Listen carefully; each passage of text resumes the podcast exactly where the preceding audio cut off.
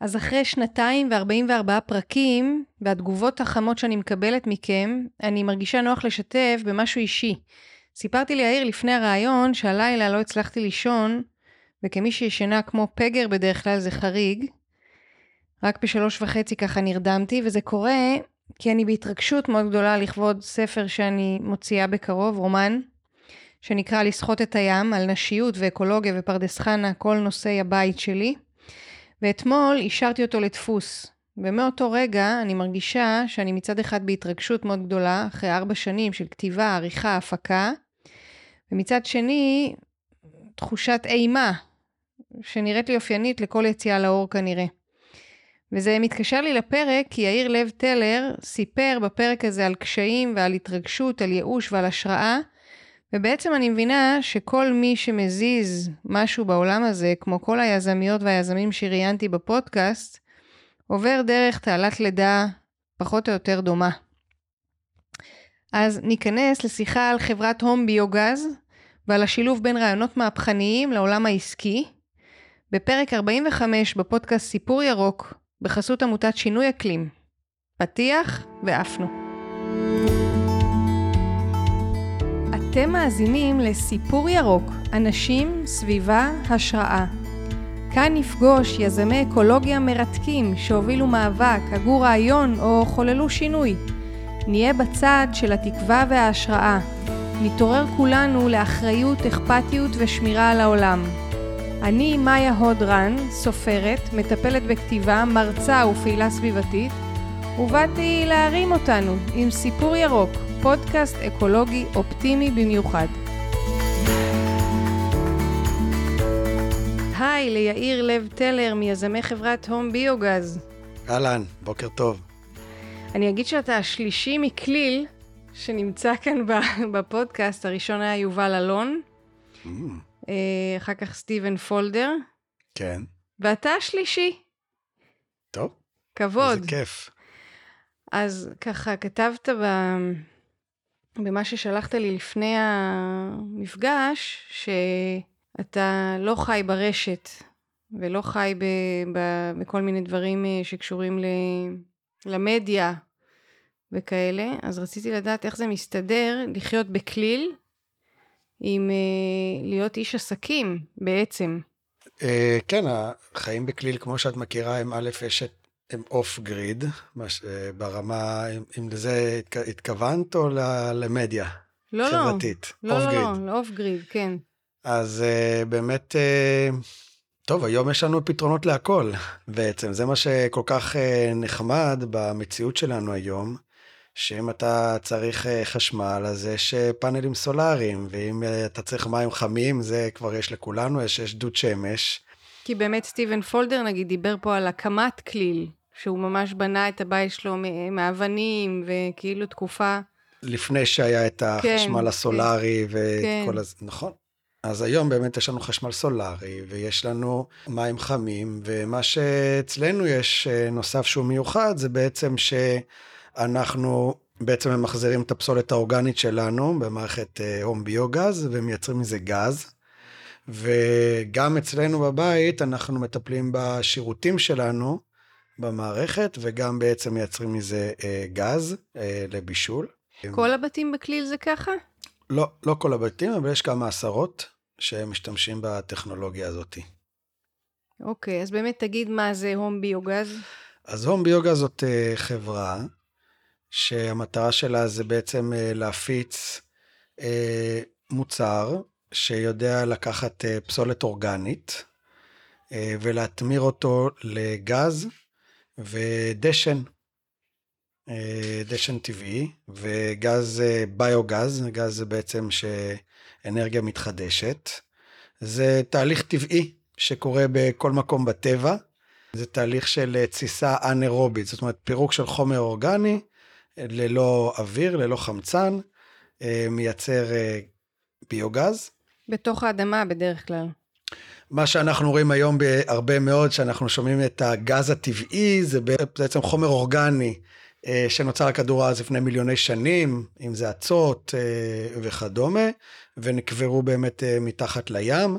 ואז ושם- מה, הדחיסה הזאת, ובלי אוויר, וזה מה שמייצר. הפירוק של חומר אורגני ללא אוויר, הוא בעצם מייצר את ה... בתהליך הזה נוצר גז מתאן. יש עם אוויר, ואז אה, אתם יודעים, זה קומפוסט בעצם, כן, מן אדמה. אז זה שני התהליכים אה, בטבע, אנחנו בעצם לוקחים את התהליך, מייצרים מוצר שלוקח, אה, מט- מטפלים בפסולת האורגנית, מתסיסים אותה במוצר הזה, נוצר בעצם גז ודשן. וזה אנחנו שולחים לבית, לקיריים. כן. ואת הדשן אפשר להשתמש בו בגינה. אז כשאתה אומר פסולת אורגנית, הכוונה היא ל... אה, פסולת מזון, אה, פסולת אה, מהמטבח, זבל בעלי חיים, גם אם יש זבל בעלי חיים, זה מקומות, הרבה מאוד מקומות אחרים בעולם, גם בישראל. פסולת חקלאית, מה, גללים של... גללים של פרות, גללים של חזירים, גללים של עיזים, כבשים. גללים שלנו? אז זהו, אז גללים שלנו, אנחנו גם מטפלים בזה. יש לנו שירותים מיוחדים, שירותים שבעצם הם, אה, נקרא לא פלאש, בעצם הם ב- מדיחים אותם עם משאבה קטנה, אז בעצם אנחנו, השירותים שלנו יש להם בהדחה רק ליטר להדחה, במקום תשע ליטר להדחה. ככה זה? תשע ליטר? לרוב? בהדחה רגילה בישראל, זה תלוי אם אתה בפיפי או ב... כן. תלוי באיזה הורדת, כן, אבל... בגדול או בקטן. בגדול כאילו, בקטן, אבל אה, זה נע בין אה, בערך חמש לתשע. יואו, זה, ו... זה לא דבר שאפשר נורא בקלות לשנות אותו? אה, יש, יש מקומות בעולם שמטפלים, שמנסים, אנחנו גם, יש לנו פתרון של שירותים מיוחדים שיש להם משאבה, והמשאבה בעצם היא גורמת לזה שה, שבעצם התהליך הדחה יהיה יותר יעיל וישתמש בפחות מים. רק שבמקרה הזה באמת הפסולת האורגנית מהגוף שלנו עובר למערכת, הטיפ, למערכת הביוגז, עובר שם טיפול ארוך אה, של הרבה ימים, נוצר מזה, בעצם מוצא מזה הגז. אה, ומה שיוצא החוצה מטופל שוב בחוץ, אבל אה, הוא ללא מגע אדם. עושים לזה אני שותל בננות, פפאיות, שבעצם אה, שותות גם צורכות את ה... את הנוזל הזה, וככה בעצם אני גם מונע זיהום של הקרקע מ... בעצם ממים מזוהמים, כי בבית רגיל, אם אין לו חיבור לביוב, אז הוא בעצם מוציא אלף, מאות ליטרים ביום של מים שהם אה, מזוהמים אה, לקרקע, ובעצם האדמה שלנו לא יודעת לטפל בזה ולספוג מאות ליטרים ביום. זה גם לעומת לא, זאת- זה גם לא מגיע לאדמה. יש, אם זה במערכת ביוב רגילה שמחוברת, אז זה מגיע למערכת ביוב, אבל ב, יש בהרבה מקומות בישראל שאין לנו חיבור, או בעולם בכלל, שאין חיבור למערכת ביוב, ואז כן. מה קורה? מה אז זה קורה? מגיע לאדמה. ובעצם הרעיון שלך אה, נולד באיזשהו מקום בעולם. נכון. אז תספר איך זה, איך זה קרה. בעצם אה, הרעיון של, אני למדתי ביולוגיה של מים במכמורת באוניברסיטה.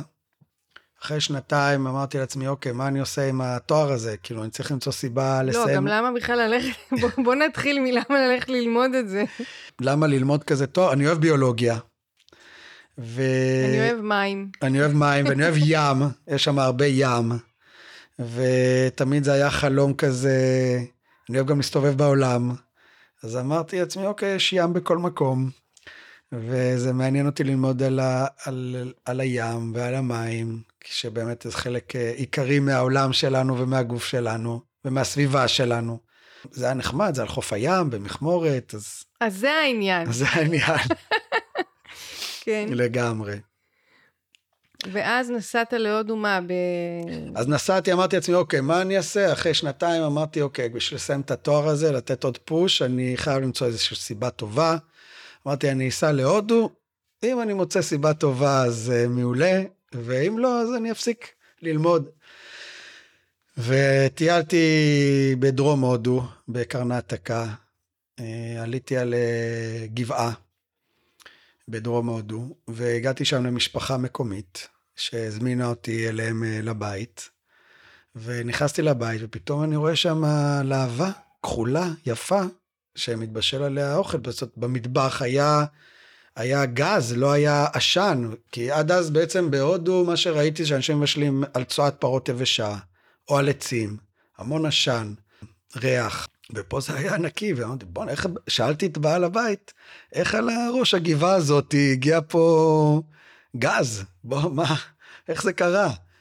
אז הוא אמר לי, come I'll show you. ו... הביא אותי לחצר האחורית. הראה לי שיש לו שם כמה פרות, שבעצם אה, יש, היה לו איזה רפת קטנטנה כזאת, הפרות שלו ראו במשך היום, הסתובבו, בערב הם חזרו הביתה, הוא חלב אותם.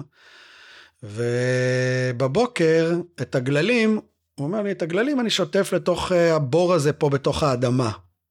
ראיתי שיש בור באמת באדמה, בטון, ומעל זה היה איזה כיפת בטון קטנה, משם היה צינור מחובר לתוך הבית.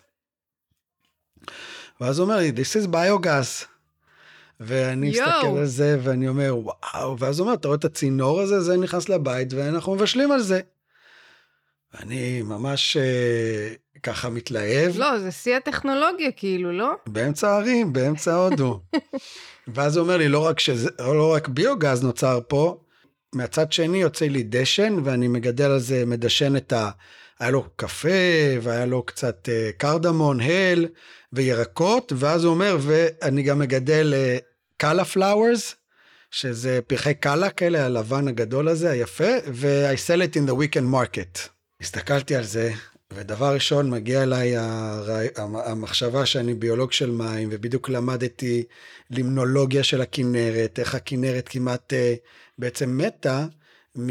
מהזיהום של הפרות והעודף חנקות ופריחת אצות uh, בתוך הכינרת, ושבעצם uh, למנוע את זה בעצם היה צריך למנוע את הכניסה של הזבל פרות. למקורות, לתוך המים. לתוך המים. ואני מסתכל על זה ואני אומר, בואנה, הוא, הוא, הדבר הכי חשוב שהוא עושה פה, הוא אשכרה עוצר, דבר ראשון, את, ה, את הצואת הפרות מללכת לנחל הקרוב, כי היה לו ליד איזה נחל קרוב. אה, גם בארץ, יש לנו בעיה של זיהום מקורות מים אה, מצואת פרות, באמת ישראל עשו עבודה רצינית ורחבה מאוד של של טיפול ברפתות ובמה שיוצא מהם, והיום מטפלים בזה כדי למנוע את הזיהום של הבארות. מרפתות או מעדרים שמסתובבים אה, חופשי? זה מרפתות. העדרים שמסתובבים חופשי, עדיין היה שם, אה, יש שם עדיין עניינים, אבל לפחות את הרפתות, אה, את זה מה שנקרא מטפלים היום, שזה יפה מאוד, כי זה באמת בעיה. עולמית, זאת אומרת הנושא של זיהום מקורות מים מרפתות, מחזירים וכמובן מבני אדם, אה, זה בעיה עולמית, זה גם כמובן מזהם את המים עצמם, אחרי זה זה מגיע גם לאגמים, בעצם יש אה, עודף של חנקות אה, באגמים וגם בימים, בים עצמו, וזה גורם לפריחה של אצות, ועוד ועוד ועוד בעיות, לא ניכנס לזה, אבל בעצם הדבר הראשון שחשבתי, אמרתי, בואנה, איזה מוצר מדהים, הוא גם בעצם מנע זיהום של המים, דבר ראשון. מנע זיהום גם של הבאר מים שלו, הוא ייצר אנרגיה, ויש לו גם revenue, ואנרגיה מתחדשת נקייה, זאת אומרת, אשתו אה, לא מבשלת אה, על עשן, אה, הכי חשוב, גז נקי אה, לבשל עליו ומתחדש, אנרגיה מתחדשת, במקום אה, לחתוך עצים ולבשל על עשן, אה, שזה אחד הדברים הגרועים בעולם, גורם לתמותה של אה, מעל 4 מיליון נשים וילדים בשנה. בעצם אה, מה, הפיח, הנשימה? אני, בעצם כמעט חצי מהאנושות, שלוש מיליארד אנשים עדיין מבשלים על אה, פחם ועץ, ו, וזבל בעלי חיים, וזה גורם לתמותה של כארבע מיליון נשים וילדים בשנה. זה בעצם גורם השני בעולם לתמותת ילדים מתחת לגיל חמש. מה אתה בעצם אומר? בעצם בישול מזון. כן, כי תחשבי, לבשל ילד קטן על הגב של אמא שלו, מבשל על אה, עצים, זה משהו, הריאות שלו גדלות עם זה. עם כל העשן הזה, שעה של בישול בתוך על הדבר הזה, זה כמעט כמו 400 סיגריות. יואו. חוץ מזה, זיהום מקורות מים, כל הבעיות של מקורות מים, אה, דיזינטריה וכולי וכולי, זה אחד הגורמים הרציניים בעולם, גם לתמותה. אז uh, המערכת הזאת בעצם פותרת את הבעיות האלה. אז מה, הוא היה יחיד בכפר הזה שהיה לו דבר כזה? זה באמת, זה היה כזה מין חווה קטנה שהגעתי אליה, ואני, נדלקו לי העיניים, אמרתי, טוב, זה מה שאני רוצה לעשות בחיים. אז חשבתי על ישראל, אמרתי, בואנה, יש שם כל כך הרבה חרא של פרות, יש כל כך הרבה זבל, מעולם לא שמעתי על זה. אה, למדתי קצת בביולוגיה, מה זה, ובטיפול בשפכים, אני למדתי קצת, זאת אומרת, יש לי רקע שהבין מה זה התהליך הזה. הבנתי מה קורה שם, מעולם אבל לא ראיתי מוצר כזה. ברור שלא במקום כזה באמצע הערים, לא. וברור שלא כזה פשוט מובן ומעשי. אמרתי, אני כזה רוצה ל... ו- ללמוד, זה מה שאני רוצה ללמוד, לסיים את התואר שלי, ללמוד את השנה השלישית, ככה להתמקד בזה. חזרתי לארץ, התמק... לקחתי עוד איזה שנה אוף, חקרתי את כל הנושא הזה. חזרתי, סיימתי בתואר בשנה השלישית, התמקדתי רק בזה. רגע, זה... אבל אני רוצה רגע לחזור שנייה לכפר הזה, זה, זה, אני שואלת אם זה באמת היה משהו ייחודי שם, או שזה היה לא. איזה משהו שכל הכפר משתמש בכזה. אז בעצם זה היה מין פרויקט של הממשלה ההודית, שהם שילמו חצי וה, והלקוח שילם חצי. המערכת הזאת היא מערכת אה, שהיא בנפח של כ-10 קוב, זאת אומרת צריך לחפור בהר בור מאוד גדול מתחת לאדמה, ובצורה מאוד מיוחדת לשים אותו עם אה, בטון ולבנים, ובצורה מאוד מסוימת שגם אמורה להיות אטימה, אטומה לגז ואטומה לנוזלים. זה לא בן אדם יכול לעשות את זה בעצמו. יש אנשים שמנסים, או... אבל בגדול, מה שיש היום בעולם זה שבעצם יש חברות או בנאים שבונים את המוצר הזה, במד... בעיקר במדינות מתפתחות, יש מיליונים בסין, מיליונים בהודו, אה, באפריקה, בנפאל וכאלה דברים. זה פרויקטים שהתחילו כבר בשנות ה-80, 90. כמובן, זה מדהים מצד אחד, מצד שני, אה, זה מבטון וזה ממלט וזה מתחת לאדמה, אז אם מישהו לא בונה טוב ויש איזו נזילה קטנה, אה, זה בעיה. אם יש איזו תזוזה של ההר ופתאום יש איזו רעידת אדמה, פתאום יש איזה סדק וזה מתחיל לנזול. אז זה, זה, זה היה בעצם היה הבעיות של המוצר הזה, נקרא כן, לזה. כן. אז זהו, ואז אמרתי לעצמי, אני... זה מה שזה מעניין אותי. התחלתי לחקור את הנושא, מה המצב בארץ, מה המצב בעולם, התחלתי לחפש מקומות, איפה אפשר אה, ללמוד. אה, בסוף החלטתי, חשבתי לעשות על זה תואר שני, בסוף החלטתי שאני הולך לטוס למקסיקו, הולך לעשות עוד קצת קורסים אה, בנושא. במה? בביוגז, איך לבנות מערכות ביוגז, בדרום אמריקה היה שם איזה בית ספר, והתחלתי להסתובב בערים של אה, מקסיקו, של וואחקה, ולבנות מערכות, אה, ללמד את האינדיאנים המקומיים, איך, אה, כאילו בהרים, את הכפריים המקומיים בהרים של מקסיקו, איך לבנות מערכות בצורה יותר פשוטה, לא מתחת לאדמה, בעצם כן. שם זה משקיות, הם בונים את זה במין שקיות ארוכות, מחברים שקיות ארוכות. לצינור אה, ביוב, כניסה יציאה, משהו מאוד מאוד, אה, נקרא לזה משהו שהוא נעשה מאוד אה, כזה ביד, מהמם. בבנייה עצמית. בעצם זה מה שעשיתי, הסתובבתי בערים עם עוד כמה אנשים. כמה ול- אנשים מהארץ? לא, מהארץ וקצת, והרבה מהעולם גם. והיינו מלמדים את הכפריים, היינו עושים מוזיקה ומלמדים אותם ליצנות והופעות ומלמדים אותם על איך לשמור על הסביבה, להפריד אורגני לא אורגני, לא- למנוע זיהום של המים, ואחד הדברים זה שגם הייתי מלמד את הכפריים איך לבנות מערכות ביוגז. מתוך מה שלמדת שם? מתוך מה שלמדתי בארץ כבר ומה שלמדתי שם של תכלס איך לבנות מערכות. כן, אז שם מה, זה היה מין כמו איזה פרקטיקום כזה? זה היה קורס שנקרא Appropriate Technologies for Rural Areas, זה היה ארגון שנקרא עירי מקסיקו שלימד את זה, והלכתי לעשות איתם קורס, ואחרי זה פשוט לקחתי את הפרקטיקה הזאת והתחלתי להסתובב עם זה. זהו, איך- באיזשהו איך- שלב, איך, איך, איך באמת אה, אה, במקסיקו נגיד הגיבו לזה? זה, אתם באים עם איזה רעיון, נכנסים להם לחיים נכון, בתור מערביים, עם כל נכון. מיני הברקות. נכון. א', גם היו איתנו קצת מקסיקנים, וקצת מכל העולם. ב', אה, יש אנשים שזה לא עניין אותם, יש אנשים שזה עניין אותם, וג', הכומר, היינו הולכים לדבר עם הכומר, ואומרים לו, תגיד לחבר'ה לבוא. ביום ראשון. וזה היה עוזר? זה כן, מקשיבים לכומר. אוקיי. גם הייתי מראה להם תמונות, היה לי תמונות, היה לי, זאת אומרת, לא, מחשב, זאת אומרת, היה צריך לשווק להם את זה באיזשהו אופן, קצת, לא? כן, כמובן. באיזשהו שלב הבנתי שאמרתי לעצמי, אהיה עירי, מה שנקרא, יש לי, יש לי את ה... מה ש... את ה... הסתובבתי בערים של מקסיקו עם אנשים שאין להם הרבה כסף, ואז אמרתי, טוב, בישראל יש, יש גם בעיות, יש גם אה, עניינים ש... שעם האנרגיה שלי ועם הרצון שלי ועם היוזמה, אה, אני אחזור לארץ ונ... ונראה מה אפשר לעשות פה. אה, ובאמת חזרתי לארץ, והגעתי למכון ערבה ללימודי הסביבה. גם שם היה להם איזה פרויקט שהם התחילו עם בדואים, והם חיפשו מישהו ש... בעצם לנושא של טיפול בפסולת אורגנית, וגם במקביל אה, אצל, בשטח C, מה שנקרא, בסוסיא, אצל הפלסטינאים, היה להם גם עניין שמה של, יש להם פסולת אורגנית, אין להם אנרגיה, אין להם חיבור לתשתיות, אז אה, שמה גם התחלתי לבנות את המערכות האלה. תגיד, ספר על איזה משהו משם. אה, בעצם בסוסיא בהתחלה בניתי מערכות שהן קצת, א', גם הכנתי אותן טיפה יותר טוב, ככה עם חומרים יותר טובים, כבר בארץ מצאתי אנשים ש... שיכולים לעזור לי להכין שקים ברמה יותר טובה. מה, אטומים יותר? אטומים או... יותר, חזקים יותר, עמידים יותר. באמת שמה עם ארגון מקומי שנקרא The Villages Group, שהקימה אותו החמה שלי בעצם, אז, אז נכנסנו ובעצם... מה זאת אומרת שהקימה אותו החמה שלי?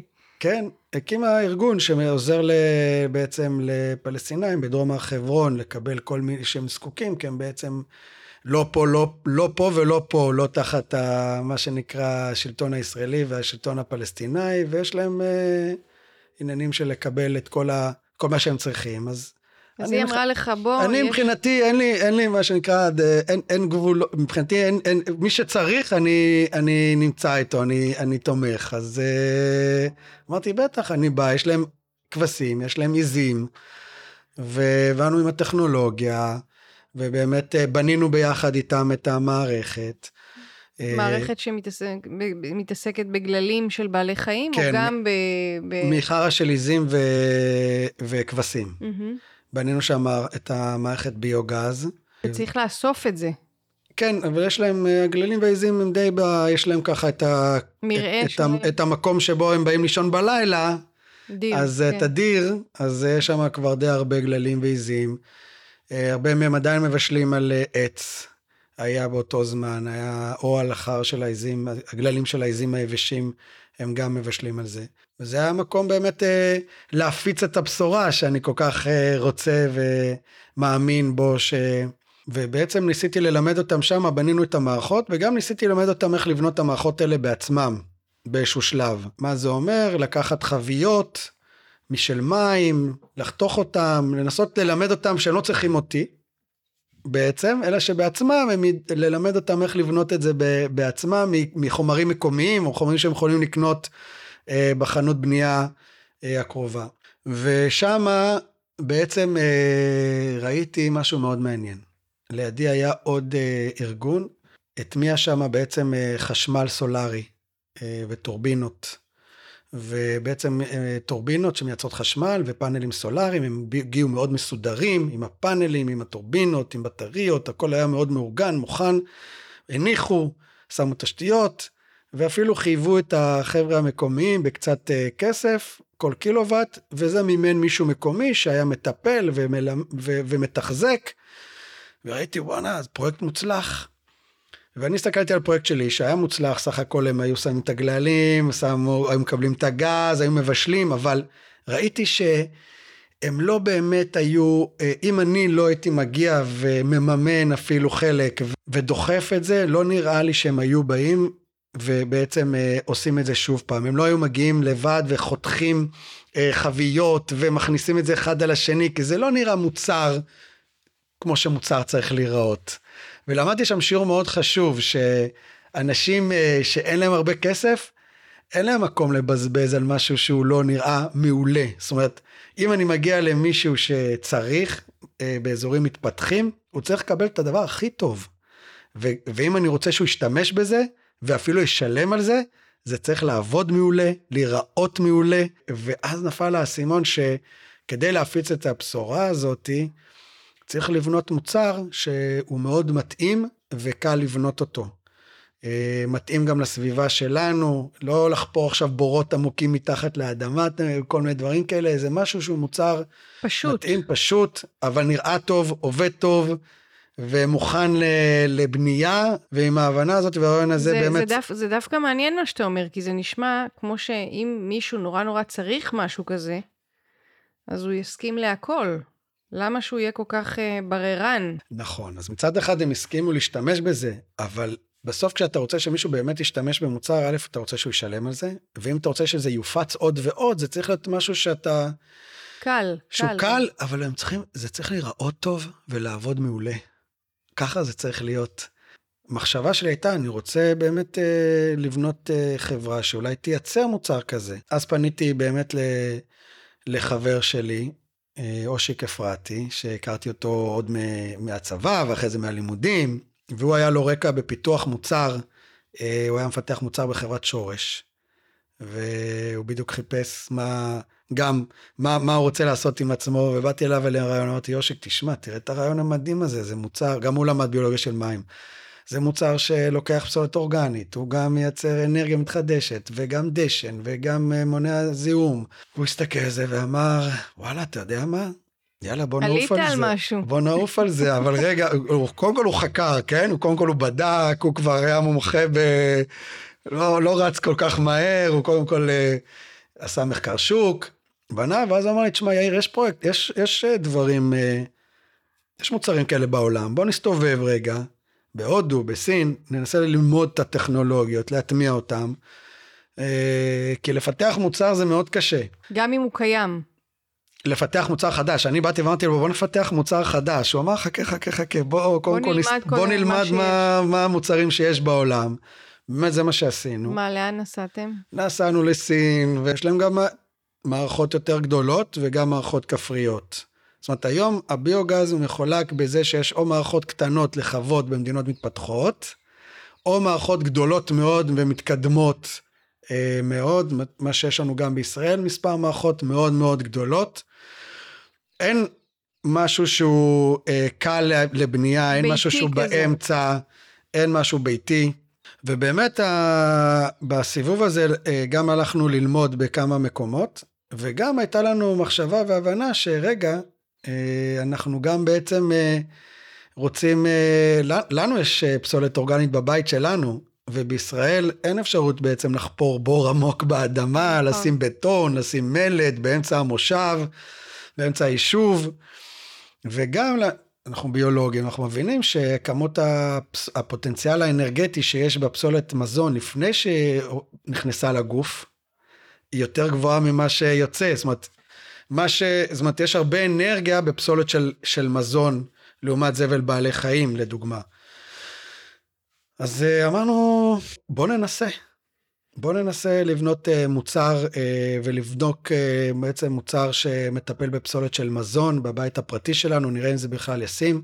בזמן הזה כבר uh, הצטרף אלינו עוד uh, חבר, ארז uh, לנצר, הוא הגיע בעצם מהעולם העסקי יותר, וככה שלושתנו בעצם הקמנו אה, את חברת הום ביוגז, הוא איש אה, שמגיע מעולם העסקי, כסף, איש פיתוח, ואני ביולוג, וכולנו ביחד בעצם מעל 11 כוחות. שנה שילבנו כוחות, ובעצם התחלנו בעצם את חברת, בהתחלה את האקו-גז, אחרי זה הום ביוגז. בעצם בשלב הזה אמרנו לעצמנו, בוא נבדוק אם בכלל בפוטנציאל יש מספיק פסולת מזון ממשפחה בישראל, משפחה רגילה, שתי אה, הורים, שלושה ילדים, אם זה מספק להם אה, בכלל כמות הגז, אם זה הגיוני. באמת רכשנו איזה מערכת יותר קטנה אה, מהודו, והבאנו את זה למשפחה, האמת היא אחות של ארז, כבר הייתה משפחה מבוססת, אנחנו היינו כולנו עוד אה, או רווקים או משפחות קטנות, אז לא היה לנו באמת מספיק אה, מזון. אמרנו בואו נמצא משפחה, מצאנו משפחה, שתי הורים, שלושה ילדים. והטמנו את זה אצלם בבית, שמנו את זה אצלם בבית, הם התחילו להכניס את הפסולת מזון. מה זאת אומרת שאריות מזון? שאריות זורקים מזון. במקום לפח. לתוך המערכת ביוגז הזאתי, והם אה, הפלא ופלא, לאורך זמן ראינו שהם אה, חוסכים כ-90% מהגז שלהם.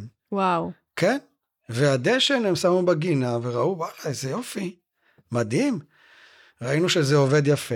אה, ומאז הבנו, אחרי שבנינו מערכות, הבאנו מסין מערכת, וניסינו להטמיע אותה, הבאנו מהודו, הבאנו מכל מיני מקומות, ניסינו לבנות בעצמנו. בסוף הבנו שאין ברירה, כל, כל מערכת שהבאנו ממקום אחר, ראינו שיש בו משהו לא טוב. כן. ובסוף הבנו שאין ברירה, אנחנו צריכים לפתח בעצמנו אה, מוצר.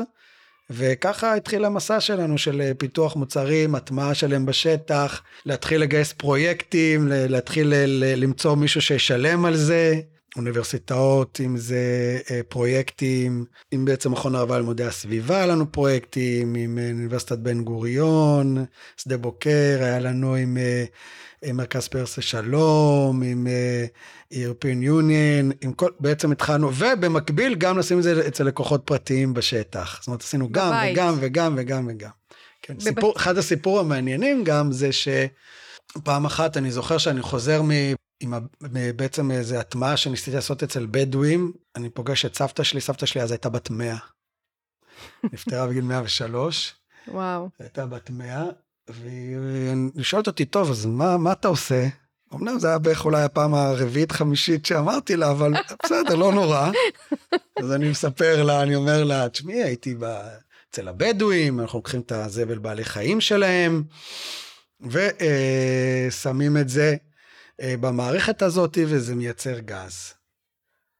והיא מסתכלת עליי, היא אמריקאית, היא מסתכלת עליי ואומרת לי, do you have it in your house? ואז נפל לי האסימון, שבאמת בגיל 100, עם ארבע מילים, היא קלעה למטרה. כי עד אז לא היה לי את זה בבית. זה היה משהו שאמרתי, טוב, אני אלמד את הבדואים, נלמד את כל החבר'ה. שחיים בחוות, עניים יותר. אבל היא אמרה לי, אתה רוצה בעצם להטמיע מוצר, אתה צריך, you need to walk the talk. אתה צריך שזה יהיה בבית שלך, אתה צריך לחיות עם זה, ואחרי זה אתה יכול להגיד את זה לאנשים אחרים. לא, וגם להבין הרבה דברים. נכון. אבל אני לקחתי את זה יותר למקום של רגע, תשים את זה אצלך, תחיה עם זה, אחרי זה לך ת, ת, ת, ת, ת, תדבר עם אנשים אחרים ותגיד להם שהם צריכים להשתמש בזה. Mm-hmm. פה תנסה את זה קודם כל אתה בבית שלך. והיא צדקה, ובאמת אחד ה... אחרי שאתה, יכול, אחרי שאתה משתמש בבית שלך, המשפחה שלך, הילדים שלך, אתה יכול ללכת החוצה ו, ובאמת להפיץ את הבשורה. זהו, אז ל... זה נורא מעניין מה, מה, היה, מה הייתה המוטיבציה שלך, כי אם המוטיבציה היא באמת לעזור ל, ל, למנוע זיהום, ולאנשים עניים אה, להשתמש באנרגיה שכבר יש להם ולמחזר אותה, זה עניין אחד. שזה נכון. מתאים לעולם שלישי. נכון. אבל אם אתה מדבר על משהו שהוא, להפוך את זה לשימוש רגיל, שכולנו נשתמש ב, באנרגיה הזאת ולא נזרוק, וזה כבר סיפור אחר. נכון. אז זה באמת היה מעבר גם אצלי בראש. ההבנה היא שאני לא הולך ואציל רק את עניי העולם. כן, גם את עצמך את אולי. תציל. אני קודם כל צריך פה לטפל במה שיש לי אצלי בבית שלי. כן. טפל בעצמך, אחרי זה לך תציל אנשים אחרים, מה שנקרא. כן, כן. זה אחד השיעורים, וכולנו באמת אה, בחברה, של, של, שלושת השותפים, ועוד ועוד ועוד לקוחות, ועוד אה, עובדים, ובאמת יש לנו את המערכות האלה בבית מההתחלה, כי זה גם אחרי לתת... שסבתא אמרה, כבר אי אפשר. אחרי שסבתא אמרה כבר אין דרך אחרת. נכון, אבל זה גם כמו שאת אומרת, אחד זה גם הפיתוח הכי טוב, אין, אין ספק שהפידבק שאנחנו מקבלים מהבית שלנו, מה שאנחנו מרגישים, ושתיים, גם הדרך מכירה הכי טובה, כשאני הולך לאפריקה או לכל מקום דרום אמריקה, אני אומר, אצלי זה בבית, אצלי. כן. עכשיו שהייתי בשארם, ונתתי הרצאה בשארם, נסענו אה, משלחת עם הנשיא, אז דבר ראשון, שמתי, הראיתי מה הילדים שלי עושים. יותר מעשר שנים, ככה הם גדלו. זה מה שהם יודעים בחיים שלהם. הילדים שלי בעצם גדלו שהם יודעים וחווים כל יום בחיים שלהם את הקסם, אני קורא לזה, של ביוגז, שלום ביוגז. זאת אומרת, הם, יש פסולת אורגנית על מין פח קטן של פסולת אורגנית מהבית, זורקים את זה לתוך ה... פח זבל שנקרא הום ביוגז נקרא לזה, וזה מייצר גז, ואנחנו מבשלים על זה את האוכל שלנו. ואני עד היום מתרגש מזה. זה כמו קסם בבית. זה ממש. זה אלכימיה, זה קסם בבית, שבעצם אתה מבשל את ארוחת הערב, את התפוחי אדמה לקליפות תפוחי אדמה של אתמול. זה הרצון שלנו, שזה יהיה המציאות של אנשים בכל העולם. באמת החזון שלנו זה to make biogas affordable and available to all. זה היה באמת היה ה vision שלנו, to all. זה לא, לא רק עניי העולם. אמנם שם יש עוד, גם כמובן עבודה, אבל לכולם. והיום אנחנו מבינים יותר, חידדנו את זה ואמרנו making waste matter. אמ. שבעצם לדעת, לעשות, אה, שהפסולת, לעשות אותה, שיהיה אכפת לנו ממנו, ש-it will be matter, matter גם לשון שווה משהו מבחינת כסף, כן. גם אכפתיות. גם לפעול לזה, לעשות את זה. זה בעצם החזון שלנו, של איך שאנחנו פועלים בהום ביוגז. והיום באמת, תודה לאל, אחרי הרבה פיתוחים וסיבובים ו- ועוד ועוד ועוד, אה, החברה שלנו היום, היא, מכרנו מערכות מעל 120 מדינות בעולם, יש לנו מעל 20 אלף אה, מערכות אה, בשטח, אנחנו עובדים עם מפיצים. ומה, כן. ומה זה מפ... באמת הקטע של ה-affordable? כי איך באמת אנשים פרטיים יכולים uh, ליהנות מזה? הרי... אז, אז, אני, אז אני אספר. באמת, אנחנו, כמו שאמרתי, אנחנו עובדים גם דרך מפיצים במדינות, בעיקר מדינות מתפתחות, וגם מוכרים ישירות ללקוחות פרטיים, אוקיי? זאת אומרת שאם אני היום רוצה לקנות מערכת ביוגז... את יכולה, את או נכנסת לאתר שלנו, אה, ובעצם מזמינה, וזה בעצם הדבר המיוחד ביותר שפיתחנו, אוקיי? זה הדבר המיוחד. בעצם עשינו מוצר DIY, do it yourself, הכל מגיע בקרטון, בארגז, נשלח אלייך הביתה, את קונה את זה אונליין, נשלח אלייך ארגז לבית, ויש שם מנואל, וזה מוצר שפשוט להרכבה יחסית, ותוך כשעתיים יש לך מערכת ביוגז עומדת בבית שלך. אז הנושא הזה שעברנו מבעצם מוצר שצריך להפור בור באדמה ובטון ולבנים ולוקח כחודש לבנות אותו, למוצר שאני, וצריך בעצם בנאים ומיוחדים שיודעים לבנות אותו, למוצר שכל אחד יכול לבנות אותו תוך אה, שעתיים, יש מנואל מאוד פשוט, ובעצם אה, זה, זה בעצם מה שהבאנו לעולם. ולא רק אני מוכר את זה במדינות מתפתחות או לחוות, אלא לכל אחד בבית שלו הפרטי במושב, בעיר, יש באמת מערכות ביוגה שלנו, גם בתל אביב, גם במיאמי, גם בלוס אנג'לס, זה... גם, ב, גם בחוות אי שם אה, ב, באמצע המזונס, וכאילו זאת, זה חוצה תבל, חוצה מדינות, בכל מקום. וזה אה, בהכרח צריך להיות אה, בבית פרטי? יש לנו גם אה, בעצם, אה, המערכת צריכה לשבת איפשהו. זאת אומרת, היא יושבת מחוץ לבית, על שטח אדמה, אז יש מקום של בית פרטי, כמובן יש לו שטח, אבל כבר יש לנו מערכות שגם אה, בניינים, ואנחנו עובדים היום יותר ויותר באמת לקדימה, ל, ל, בעצם לבתי מלון, ל... יש לנו מערכות היום שהן גם לבתי מלון, למטבחים. וואו. אה, יש לנו פה בקיבוץ יגור, בבית מלון בדרום מאוד מיוחד, יש לנו... עכשיו, זה... עכשיו בצבא אנחנו שמים בגלילות, שזה מערכת הרבה יותר מתקדמת, זאת מערכת אחרת לחלוטין, נכון, זה לא משהו שאני כ... שולח מהבית. לא, ברור, כי זה כמויות אדירות של אוכל. גם כמויות אדירות של אוכל, גם אוטומציה, גם uh, מחובר למטבח. זאת אומרת, אז אנחנו גם ברמה הזאת של פיתוח, אה, גם בארץ, גם העתיד שלנו עוד באמת לעשות את זה לבניינים, אנחנו הולכים לחבר את זה לבניינים בארצות הברית, של אה, עם בניינים שיש להם הרבה דירות, זה בעצם העתיד, גם בארץ. אה, כי המוצר שלנו, באמת איך שבנינו אותו ופיתחנו אותו, הוא מוצר אוף גריד. זאת אומרת, הוא לא זקוק לחיבור לחשמל, הוא לא זקוק לחיבור למים. אתה בעצם בשביל לפעול. הוא יודע לייצר, לטפל בפסולת ולייצר לחץ גז עד הקיריים. אה, בלי, בלי משאבה ובלי כלום. אם זה גם פסולת מזון, נגיד בישראל יש לי חוואים שיש להם אה, חקלאים, שיש להם אה, פסולת, נגיד מגדלים מלפפונים, וכל יום יש להם פסולת אורגנית של מלפפונים, נקרא מלפפוני בייבי, אז הרבה מאוד קילואים של מלפפוני בייבי נזרקים לפח כל יום, כי הם לא בדיוק מושלם לשיווק, והיום חקלאים זורקים את הפסולת שלהם, את המלפפונים הקטנים לתוך המערכת ביוגז. והם מקבלים מזה גז שבהם התאילנדים, התאילנדים אה, מבשלים על זה, והדשן הולך חזרה בעצם לתוך הדישון, בחוסך כסף, זה מביא חומרים אה, טובים. ראינו בעצם אה, במקסיקו ובכל דרום אמריקה וגם בהודו, אה, יש לנו אלפי חוואים שלוקחים את ה... יש להם גם פרות וגם שטחי מרעה, לוקחים את הזבל בעלי חיים, משתמשים בזה גם לגז שלהם. והדשן אה, הולך בעצם לשדות, זה מחליף הרבה אה, את הדשן הכימי, הדשן הכימי המחיר שלו קפץ כמעט אה, בחלק מהמקומות בעולם פי שלוש בעקבות הקורונה ועלויות השילוח, וגם בעקבות המלחמה עכשיו עם רוסיה ואוקראינה, אז על- המחיר של דשן כימי מאוד עלה, ובעצם זה נתן לנו הזדמנות שבעצם אנשים מחפשים אלטרנטיבות, והדשן האורגני בעצם מחזור בתוך החווה של הפסולת חזרה לתוך דשן, אה, זה נהיה מאוד אטרקטיבי, ובאמת אנחנו עובדים על זה מאוד חזק לש- לקדם את הנושא הזה של השימוש בדשן האורגני.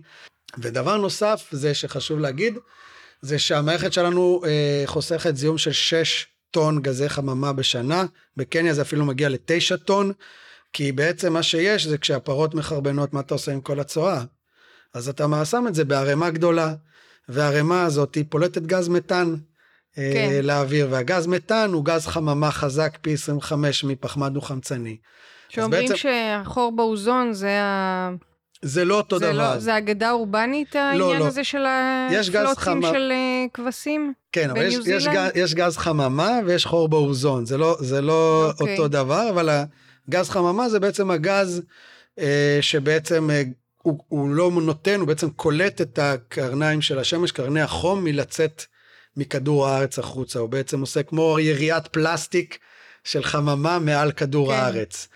אה, חור באוזון זה, זה קצת משהו אחר, אה, אני מעדיף לא להיכנס לזה עכשיו. לא, ברור. אבל זה בעצם מה שזה עושה, שבעצם הגז הזה הוא, הוא בעצם אה, גז מתאן שנפלט מהצואה, אה, בעצם הוא, הוא גז חממה חזק. מה אנחנו עושים? אנחנו לוקחים את הצואה לפני שזה נערם, קולטים, בעצם עושים את התהליך התסיסה שדיברתי עליו, תופסים את הגז מתאן, מעבירים אותו לקיריים, מבשלים, מדליקים את האש, מבשלים עליו. כאשר לוקחים אה, מתאן ומדליקים אותו, בעצם בוערים, הוא הופך להיות חזרה ל-CO2. וה-CO2 הוא גז חממה, דבר ראשון, פי 25 פחות חזק ממתאן. דבר שני, CO2 חוזר חזרה ל, למחזור הפחמן, האנרגיה שכבר קיים בכדור הארץ. כן. אז המערכת הזאת היא מה שנקרא ווין ווין. סחררת אותי פה עם כל המידע. קצת יותר מדי מידע, סליחה. אז, אני אגיד, אז אה, ננסה אולי לפשט את זה. אמ, אני ככה חושבת כשאתה מדבר על העניין... אז אני אסכם אולי, יש פה שני מעגלי חיים. אל תגיד עוד פעם חנקיך, אוקיי, לא להגיד עוד פעם חנקן. אוקיי. לא. שני מעגלי חיים, מעגל האנרגיה והמעגל המז... הקרקע, נקרא לזה. ושניהם אנחנו סוגרים ב... כאילו. כן. מה שזה גורם לי לחשוב זה, אתה יודע, גם ראיינתי פה כמה אנשים, גם את אורי שרון למשל, שדיבר על אה, מדע וסביבה, שכאילו כל הטכנולוגיה כבר כאן בשביל אה, להציל את העולם, בשביל אה, ל- ל- להחזיר לאדמה את מה שאנחנו רוצים אה, לתת לה אחרי מה שלקחנו ממנה. זאת אומרת, אנחנו כבר יודעים כבר הכל על איך לעשות את זה. ועכשיו, כאילו צריך איזה שיתוף פעולה בין הידע הזה לבין העולם העסקי, ונראה לי שאתם עליתם על העניין, זאת אומרת, לקחתם את הידע עם החזון הזה לעזור בהתחלה ולהציל את עצמנו ואחרים, ו- ולהפוך את זה גם לרווחי. נכון. כי אה, הרבה מאוד מהעיסוק בעניין האקולוגי, יש עליו שאלה אה, לגבי הרווחיות שלו. עד שזה לא יהיה רווחי, אנשים לא ירצו אה, להשתמש בזה. בין מפאנלים סולאריים לשים בבית, דרך מערכת ביוגז, כל מה שאתה מתאר, כאילו על החיסכון בכסף. אתה יכול להגיד על זה משהו, על השילוב הזה? אז אני יכול להגיד כי אתה באת מעולם הרעיון והחזון, ואתה חברת לאנשי אה, תוכנה ועסקים. אנשי עסקים כן. ופיתוח. כן, נכון. אה, אבל אני יכול להגיד מצד אחד שזה נראה, נשמע רומנטי, זה לא, זה לא כזה פשוט. זה קשה, כן. גם היום זה קשה. תגיד, כל, תגיד. עסק, כל עסק זה, זה לא פשוט. ברור, מה זה... אה, ת- ואני- תגיד, ספר נגיד על איזה קושי שהיה לך בדרך. להביא משקיעים. מה זה, משקיעים, אומנם אנחנו כאילו מה שנקרא עולם, אה, אה, ה start-up nation, אבל בארץ אה, המשקיעים אוהבים להשקיע ב- בהייטק, או ברפואת tech, או, ב, או בכל מיני דברים שקוראים לצבא tech. כן.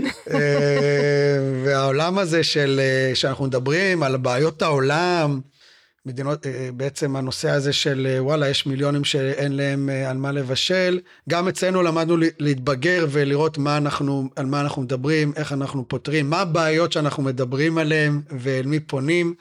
אבל לגייס לזה משקיעים זה, זה לא תמיד פשוט בכלל. אתה צריך גם משקיע שבא לו, וגם משקיע שכאילו אכפת לו, וגם שיש לו כסף, וגם, וגם, וגם. וש... לא, אז אני חושבת שזה הפיצוח. זאת אומרת, להבין בתור start-up nation ועולם אה, ראשון, שיש לך אחריות על הכל. אין פה הפרדה, שאין, אתה מבין כאילו מה אני אומרת? שיש כאן איזושהי ערבות ושיתופי פעולה שצריך ליצור בין, והנה אתה יצרת את זה, אתה מצאת את האנשים לעשות איתם מהלך של שיתוף פעולה שיניב אה, גם כסף, שהוא, ש, שאתה תרוויח מזה, וגם אה, משהו לעולם. אה, נכון, יש הרבה דבר... אנשים, אני רק משפט אחד כן. עוד אחרון, שנצ... שהם כל כך אה, מתקשים בפיצוח הזה, שהם מוותרים. נכון, אז אני יכול להגיד שתודה לאלה שלי שותפים מדהימים, ולשותפים המדהימים האלה יצרפו עוד שותפים מדהימים ועוד משקיעים מדהימים, זאת אומרת, זה ממש לא אני אה, בכלל לא לבד כאן, זה קהילה מאוד רצינית, חזק, צריך הרבה אנשים עם הרבה רצון טוב והרבה נחישות כדי אה, להצליח בזה. אני יכול לא אגיד לך שזה פשוט גם היום, זה עדיין אה, עבודה אה, יומיומית ודחיפה, וגם אנחנו מבינים היום לדב, אל מי לפנות ואיך לפנות ושיש בעיה של פסולת. גם המודעות העולמית, לדוגמה, אם בכלל שעולה ועולה, כמובן אחרי הקורונה, וכמובן במדינות מפותחות, נקרא לזה יותר ארה"ב, אירופה, שמודעים יותר ויותר מה זה פסולת, עלות הפסולת, טיפול בפסולת. מוכנים לשלם בשביל הנושא הזה. כן. זאת אומרת, כן. כל הנושא הזה של מה אתה מוכן לשלם עליו, אה, מהלקוח הפרטי, אה, דרך המועצה, דרך הרשויות, דרך העיריות, דרך המדינה, אה, כדי בעצם להיות גם סביבתי. וגם בעצם להיות כלכלי, שזה כלכלי להיות סביבתי מה שנקרא. ו... ולפעמים אתה צריך לעבור דרך מקומות לא פשוטים, שאתה מבין שהנתיב אה, הוא לא תמיד ישיר, זאת אומרת, מי שמחזיק את הכסף, אפילו, ש... אפילו שהמוצר שלך מעולה ויש, והוא שווה את הכסף, אבל מישהו אחר, אה, הנתיב עובר דרכו, וזה לא בדיוק אה, מתאים כן. לנתיב, אז צריך גם לעבוד על הנושאים, על הנושאים האלה. לעבוד גם על נושאים של תקינה, אנחנו עשינו תקינה בינלאומית למערכות ביוגז שלנו. מה זה תקינה? תקן. Mm. אה, לכל, להרבה דברים בעולם יש תקן על איך הם צריכים להיות, תקן בטיחות, תקן אה, מוצר, וכדי ל- ל- למכור בעולם בעצם עבדנו במשך כמה שנים אה, עם מכון התקנים של ישראל, וב, ובעצם היינו בשיתוף פעולה עם איזו, מכון התקנים הבינלאומי, משהו שהוא חוצה מדינות. במשך כמעט שבע שנים לכתוב תקן בינלאומי למערכות ביוגז קטנות ובינוניות. אה, שלא היה קיים עד היום, כדי שבאמת נוכל, מה שנקרא, לסחור בזה ושווק בזה בצורה רצינית, אה, נכונה, ברחבי אה, תבל. באמת היום גם יש לנו, כמו שאמרתי, לקוחות, וגם אה, מתחיל להיות יותר ויותר ההבנה שגם אנחנו במדינות שאנחנו בעצם תשתית, אנחנו חלק מתשתית לאומית. אם, אם בעצם המדינה adapting us ברמה גדולה, זה תשתית, זה תשתית של טיפול בפסולת, זה תשתית של אה, אנרגיה, זה תשתית של אה, דשן, זה תשתית של סניטציה, זה תשתית, זאת אומרת המוצרים מים, שלנו, מים, חיסכון במים, אה, השירותים שלנו חוסכים 40 אלף ליטר מים בשנה. נגיד שבוע הבא אני טס לאל סלבדור, ושם אנחנו מתקינים מערכות ביוגז ב-790 בתי ספר. וואו. כן. שזה בעצם חלק מהתשתית של בית ספר, לטפל בפסולת, לייצר אנרגיה, גם ההבנה שלהם שבית ספר העתיד הוא בית ספר ירוק, הוא בית ספר מקיים. זה, זה מה שזה יו, צריך להיות. יואו, בברזיל הבינו את זה וכאן לא? באל סלבדור הבינו את זה, בברזיל גם יש לנו מאות בתי ספר, כמעט 300 אה, בתי ספר עם מערכות ביוגז. בישראל כמה עשרות, זאת אומרת עכשיו, השנה האחרונה התקנו כמה עשרות מערכות, יש לנו גם הרבה מוסדות אה, חינוך כאלה, מרכזים חינוכיים שבישראל. זה איכשהו אצלי הנקודת ה, ה, ה, שבה אני מאוד מתלהב היום, כי אני מסתכל על זה כאיך איך נשנה את העולם. אחד הדברים זה באמת לתת את המוצר אה, לאנשים פרטיים, אבל גם מצד שני, בבתי ספר יש לך באמת חשיפה גדולה לתלמידים שאם מישהו רואה ו- ומנסה והוא מגיע ותלמיד גדל עם זה ולומד עם זה ועל המוצר הזה אפשר ללמוד גם על אקלים וגם על סביבה כמובן וביולוגיה ופיזיקה וכימיה ומיליון אה, דברים וכשילד גדל עם זה הוא בסוף אומר אה וואו זאת הדרך וכשהוא יהיה גדול הוא אולי יחפש אופציה כזאת שלי או של אמן ויהיו עוד הרבה מתחרים והוא ימצא את ה... הוא ינסה לראות אה, פתרונות אחרים שהוא מקיימים שהוא יחיה ככה. כן. אבל התחמקת מהתשובה לגבי מה? הקשיים. אה, קשיים. לא, אני רוצה לשאול... לא, יש קשיים, על, אז על, אמרתי נ... לך לא, ש... לא, לא, אבל אני רוצה לשאול נגיד על איזה רגע שבו אמרת, נמאס לי. תראו, היו לא מעט רגעים שנגמר לנו הכסף. נגמר כסף, נגמר כסף, היינו צריכים לפטר אנשים. היינו צריכים לפטר אנשים. כמה פעמים זה קרה?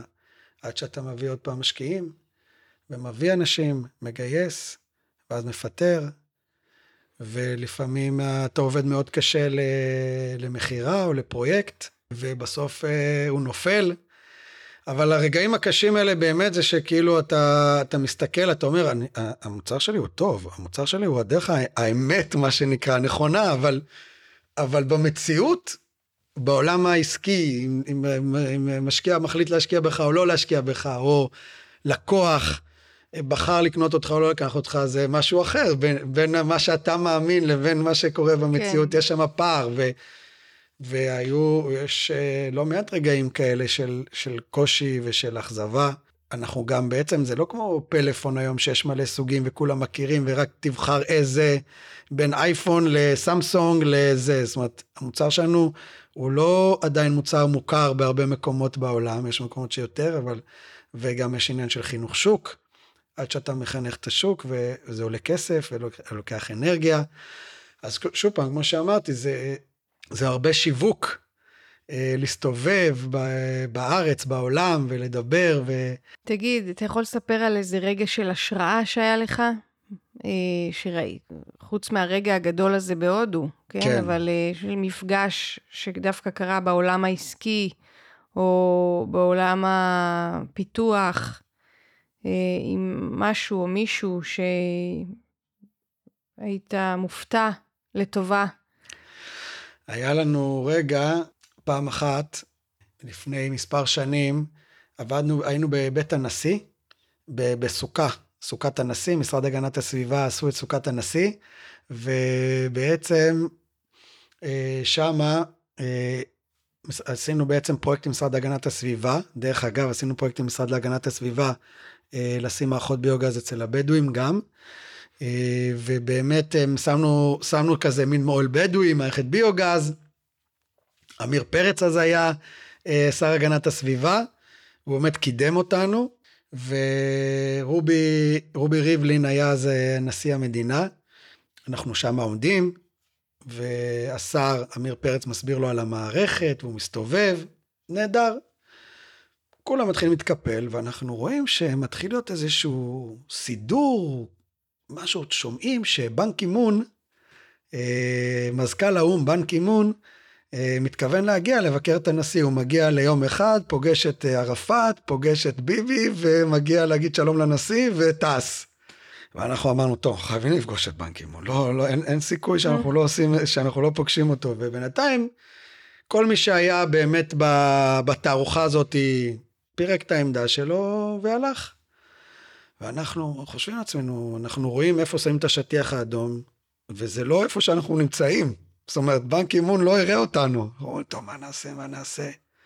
אמרנו, טוב, בואו ניקח את המערכת ביוגז, והלכנו איתה, כי היא הייתה ריקה, היא הייתה רק דמו, והנחנו אותה בקצה השטיח האדום. בכניסה של, של בית הנשיא. אז הגיעו אלינו השומרים, ואמרו, מה אתם עושים, וכולי וכולי, והיה כזה מין דין ודברים, וגייסנו שם את העובדים ואת השומרים, ו, וגם הנשיא חיבב אותנו, אז אמרו לו, טוב, תעמדו פה בצד ונראה מה יקרה. כזה הזיזו אותנו קצת הצידה, ואמרו נראה מה יקרה. לא העיפו אתכם מכל המדרגות. לא העיפו אותנו, תודה לאל, מכל המדרגות. היו שם אנשים טובים, שבאמת אמרו, טוב, תעמדו פה בצד ונראה, נדבר עם הנשיא, נדבר פה ונראה איך זה זה, כי זה עדיין מזכ"ל האו"ם, אכפת לו מהסביבה, אתם... אמרו, תעמדו בצד, אם יקרה, יקרה, אם לא, לא.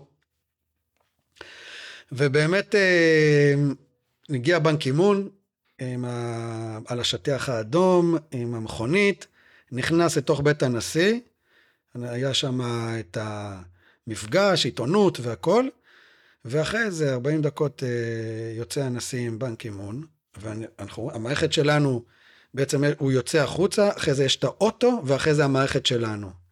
והם מתחילים להתכוון לכיוון האוטו, באיזשהו שלב אנחנו רואים את הנשיא תופס את בנק אימון, אומר לו בוא בוא לא להיכנס לאוטו, מסובב אותו מסביב לאוטו ומביא אותו אלינו למערכת ביוגז. ואז uh, התחלנו לדבר איתו, עם uh, בנק אימון שהיה מזכ"ל האו"ם, ועם רובי, ונשיא המדינה, והתחלנו להסביר לו על המערכת. ובנק אימון אומר, בטח, אני מכיר את זה, זה מציל אנשים, זה מערכת מדהימה. ואז הוא מסתכל על נשיא המדינה ואומר, וואו, כל הכבוד לך. אני כל כך, אה, אתה, אתם, אתה מקדם מחזור ואתה מקדם זה, זה מאוד מרגש אותי. בן קימון אומר לנשיא המדינה, הוא אומר, אתם, אתם, איזה יופי פה. וזה יצא מה שנקרא מפגש אה, מאוד מוצלח, נראה לי הכי מוצלח שהיה לו באותו היום, בין אה, ביבי וערפאת וכולי.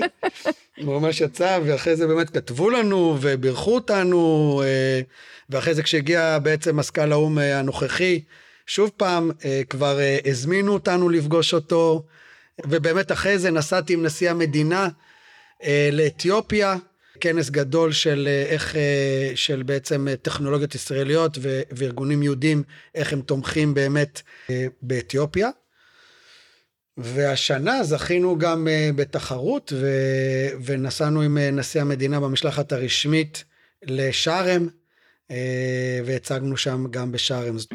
אני חושב שהרגע שם, באמת הנקודה העיקרית זה של להגיד, אפילו קצת, אפשר להגיד, למדנו מהצבא, להעיז, ללכת קדימה, להאמין, תחבולות קצת.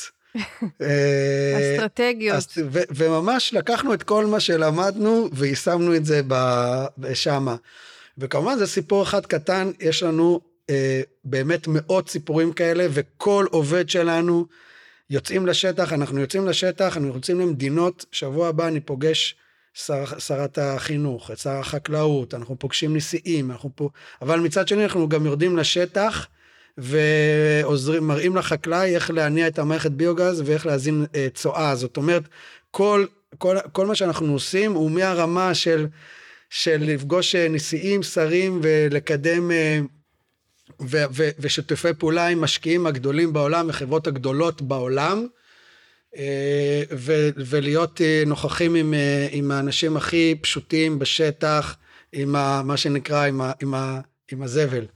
אתה ו... יודע, אני חושבת, היה לי איזה מאזין שכתב לי, אני לא מבין איך, איך אה, אנשים, מה, לא, לא עובדים, לא זה, איך הם מקדישים את עצמם לעניין הסביבתי.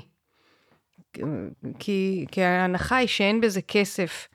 ומצד שני באמת הרבה יזמים פה בפודקאסט מדברים על ההליכה בדרך הזאת ומציאת שיתופי פעולה כדי שכן, אה, ואני חושבת שהסוד הוא בנשיאת התסכול מגודל הרעיון הטוב שיש לך להציע לעולם, מול זה שהעולם כרגע מוכן באופן חלקי לקבל אותו. זאת אומרת, אם אתה מוכן לשאת בתסכול הזה, אתה יכול ללכת בדרך. כאילו, אתה יודע שיש לך משהו טוב, העולם מתעכב בהבנה, כאילו אנשי העסקים, אה, כמו שאתה אומר, על השיקולים של אנשים להשקיע, לא להשקיע, לעזור, לעשות, ו... ווואלה, אולי יום אחד ייפתחו יותר ויותר עיניים, אבל אי אפשר להיות תלוי בזה, כי אנחנו לא יודעים מתי זה יקרה. נכון. אני מסכים איתך לגמרי. זאת אומרת, צריך באמת הרבה נחישות, הרבה התמדה, הרבה הבנה שיהיו ימים מתסכלים.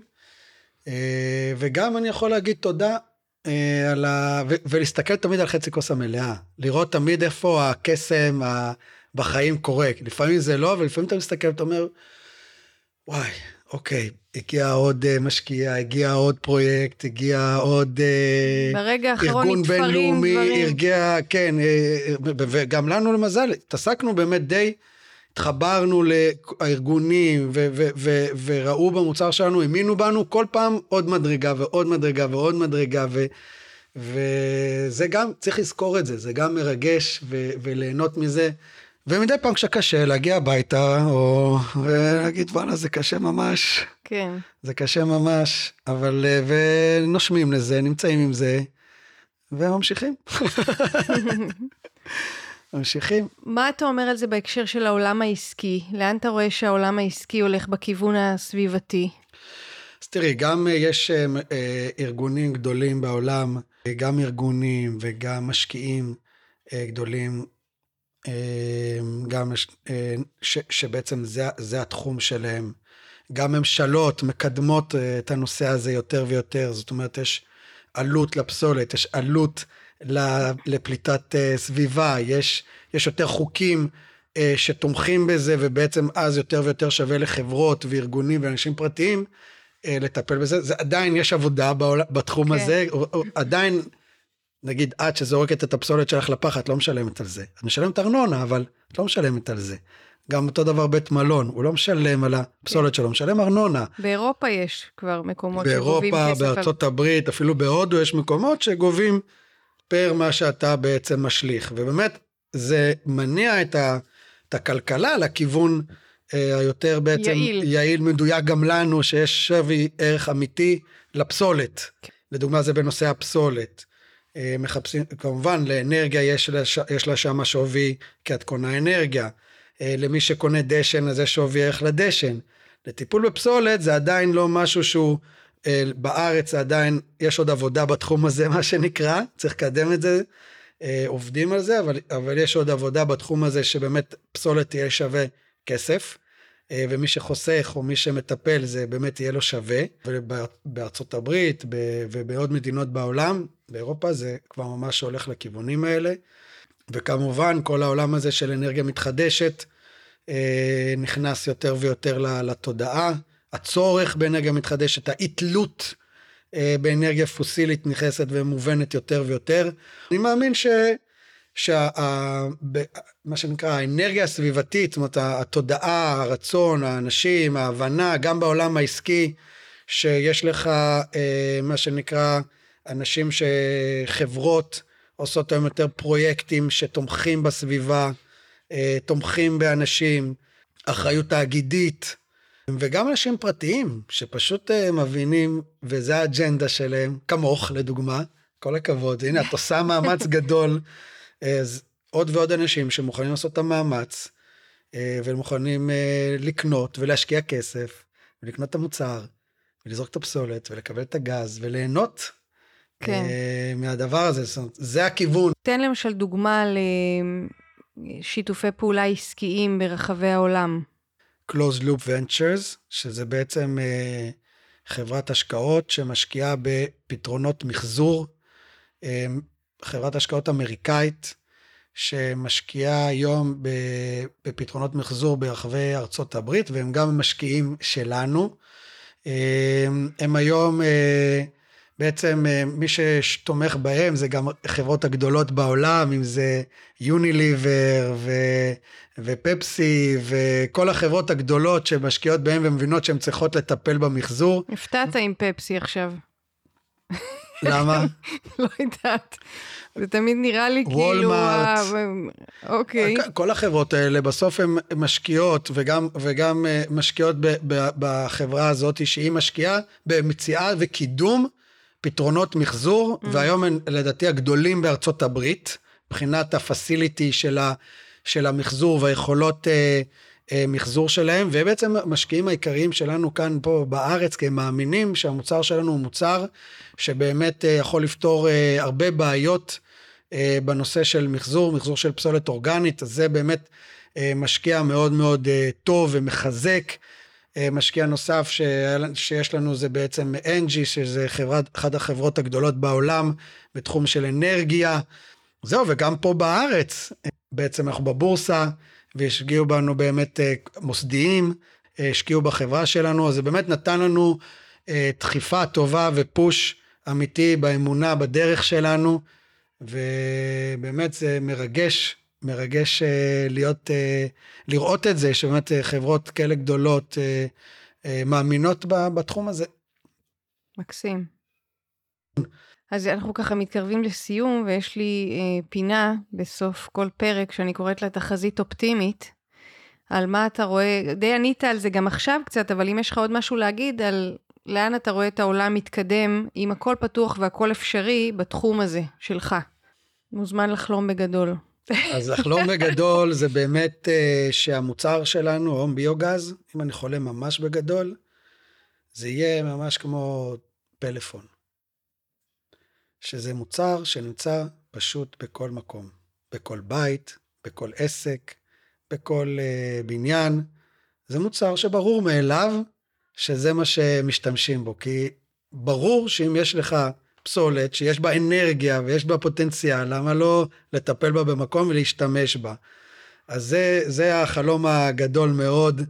והדבר השני שיש לי חלום, זה שהיום בגלל שיש לנו אה, מערכות ביוגז ברחבי תבל, בבתי ספר ברחבי תבל, גם בארץ יש לי בתי ספר אה, בדואים, ערבים, יהודים, אה, ויש לי מערכות אה, בבתי ספר גם באל סלבדור ובברזיל ובקניה ובקמרון.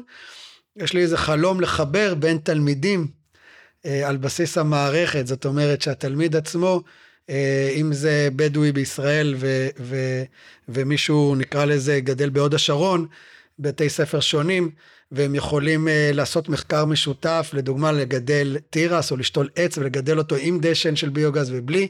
ולחבור ביחד, אם זה אונליין, זום, או, או, ו, ובעצם ביחד, על בסיס הפלטפורמה המשותפת הזאת, זאת אומרת שרום ביוגז היא פלטפורמה משותפת, חוצת תבל, חוצת מגזרים, ובעצם, ה, ב, ובעצם עליה אפשר לעשות אה, חיבור, חיבור בין אה, ילדים, חיבור בין אנשים, שבעצם יש שפה משותפת, ו, ו, ומה מחבר באמת? האקלים. כי לאקלים אין גבולות. כן. וכולנו פה ביחד לאקלים. אז זה בעצם לחבר ילדים למען האקלים, כשהפלטפורמה, הבסיס שלהם זה מערכות הביוגז בבתי ספר ברחבי העולם.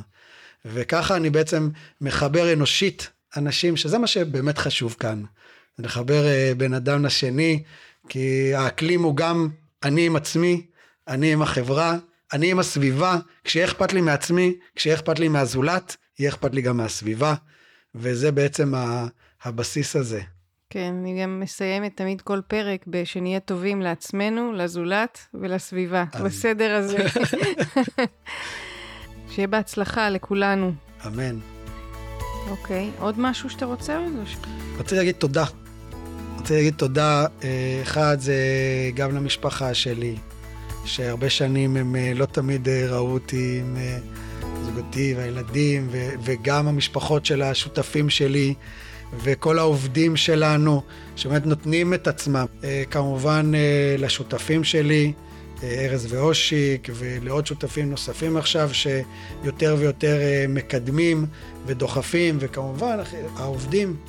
העובדים שבאמת נותנים את עצמם, שיש לנו הרבה עובדים היום גם בישראל וגם בקניה ובהודו ובעוד מקומות. והכי הכי הכי חשוב, הלקוחות שלנו, שבאמת האמינו ונתנו מכספם, שזה אה, לקנות את המוצר ולהשתמש בו. אה, אז אני רציתי להגיד תודה על זה, ולהוקיר על זה, ואמן ויהיו עוד. כן, אמן ואמן. יאיר לב טלר, איזה כיף שבאת, תודה רבה. תודה לך, תודה לך על העשייה המבורכת הזאת, ממש. בשמחה. תודה על ההאזנה הסבלנית שלכם. אני הייתי מאיה הודרן, ואנחנו ניפגש בפרק הבא של סיפור ירוק. עד אז, שנהיה טובים לעצמנו, לזולת, לעולם.